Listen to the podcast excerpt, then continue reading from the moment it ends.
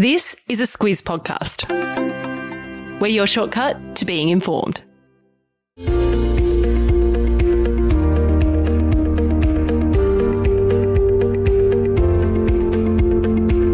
Hello, and welcome to our Squiz the Election series, your shortcut to the 2022 federal election.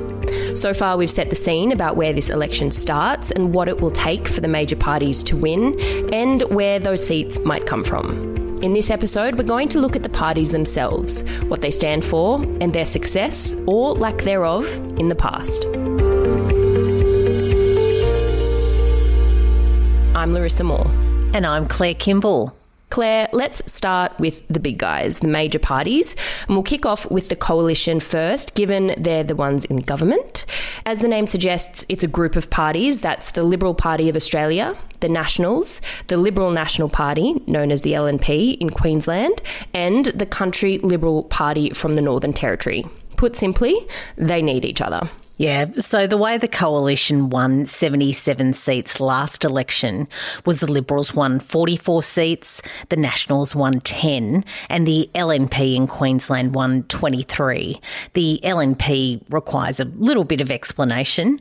It's a merged Liberal and National Party. That happened back in 2010, and within the current crop of MPs from Queensland, five MPs consider themselves to be Nats, uh, like the Agriculture Minister. David Littleproud, and 18 consider themselves Liberals, like Peter Dutton. So when you put that sort of lens on it, the Liberals won 62 seats in 2019 and the Nats won 15. And Claire, what's that magic number we've burned in our brain for getting a majority in the House of Reps? Yeah, we need like a ding ding ding or something on this. It's 76. ding ding ding. and the Liberals' 62 seats is not 76 seats back in 2019. But if you added those numbers together, you got enough seats to form a government. The Libs and the Nats are different kettles of fish, so there's a formal arrangement to make it work when they come together to form either the government or the opposition. It's very imaginatively called the Coalition Agreement, and it's made after each election. It covers things like giving the junior partner, um, so the Nats, the deputy prime ministership or the deputy opposition leader if they're in opposition, uh, and it also carves up the ministries and the representation in cabinet or shadow cabinet if they're in opposition. Uh, it also talks about how they'll field candidates at the election, uh, but it's not a document that's made public. Nope, it's a secret deal. It means the Liberal Prime Minister of the day doesn't have a say over who represents the Nationals in their own cabinet. That's how important the Nats are to the Libs when it comes to holding and sharing power. But it also does depend on the players at the time. Yeah, and you and I could talk for ages about mm-hmm. how the Nationals leader Barnaby Joyce brings a very different energy to things mm. than the mm. former leader Michael McCormack, but I think we can spare squizzes that fly in the wall experience. Uh, but the relationship between the parties depends on those at the table at the time and their vision for their political organisations. Just on that, their visions are different, but they're also similar. They're both considered to be at the conservative end of the political spectrum.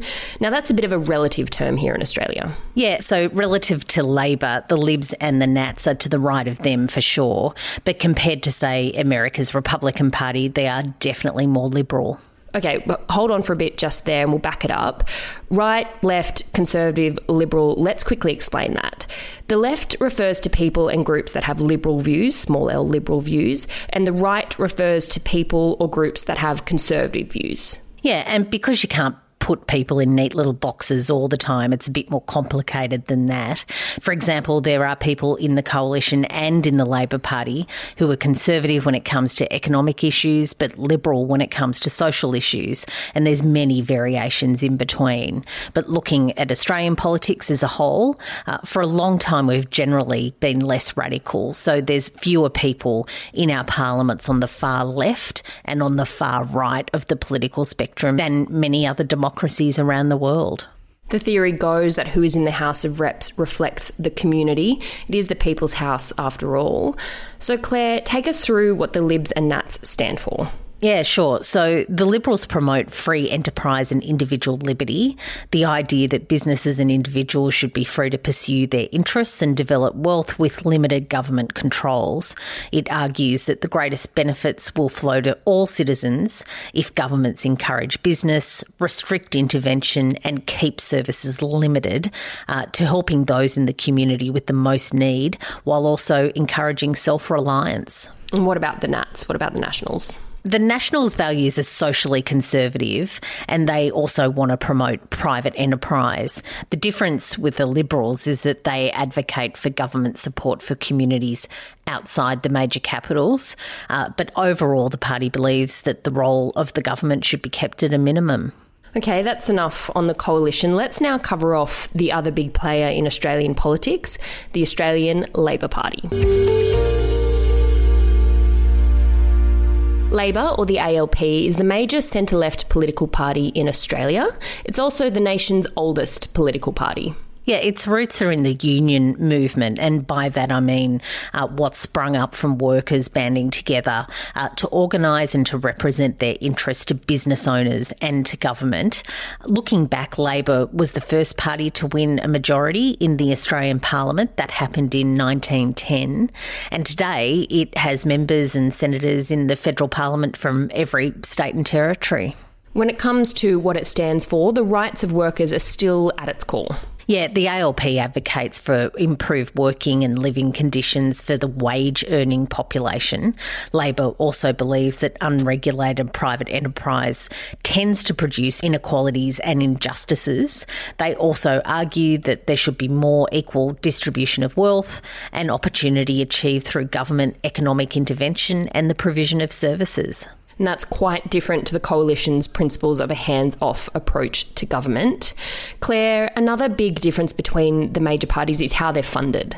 Well, to start with what's the same, both Labor and the coalition parties, and all minor parties and independent candidates who receive enough support at the election receive public funding. The idea is that it reduces the influence of private money and special interests on elections and therefore shaping public policy. The major parties get about a third of their funding that way. Uh, and looking at the 2019 election, that amounted to almost 70 $20 million paid out by the Australian Electoral Commission to those major parties. And how that works is the candidates that received 4% of the formal first preference vote received an automatic payment of election funding of $10,080. And then they have to submit a claim for expenditure on their campaigns, anything greater than that. So that's what the coalition parties and Labor have in common. What's the difference? Where their donations come from. So, if you're on the Labor side, a lot of financial support comes from the trade unions via affiliation fees, special levies, and donations, whereas the coalition relies on private and corporate support. There's a lot of criticism about how opaque the funding of our political parties is, and we'll cover that during this series too, I think. Can't wait for that one. Just before we finish off, give us a sense of past results for the major parties. So let's look back almost 20 years. That would be to the 1993 election won by Labor's Paul Keating. Uh, including that election, there have been 10 elections run in total, and the coalition has won seven of them, including the last three. There's been some very tight results in there, though, so nothing's guaranteed. And here we are, getting ready to go again.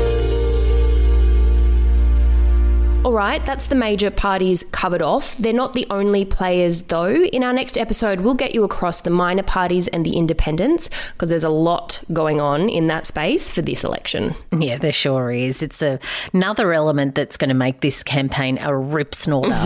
and on the parties and the candidates, who they are, um, what they stand for, and how they can afford to run a campaign. So we're here for you on that. We sure are. And remember, we have our podcast series, Ask the Squiz, happening during the election. So if you've got a question or something that you want clarified, shoot it through to hello at thesquiz.com.au. We're going to be covering off the most frequently asked questions each week, and we'll do our best to answer them. Until next time.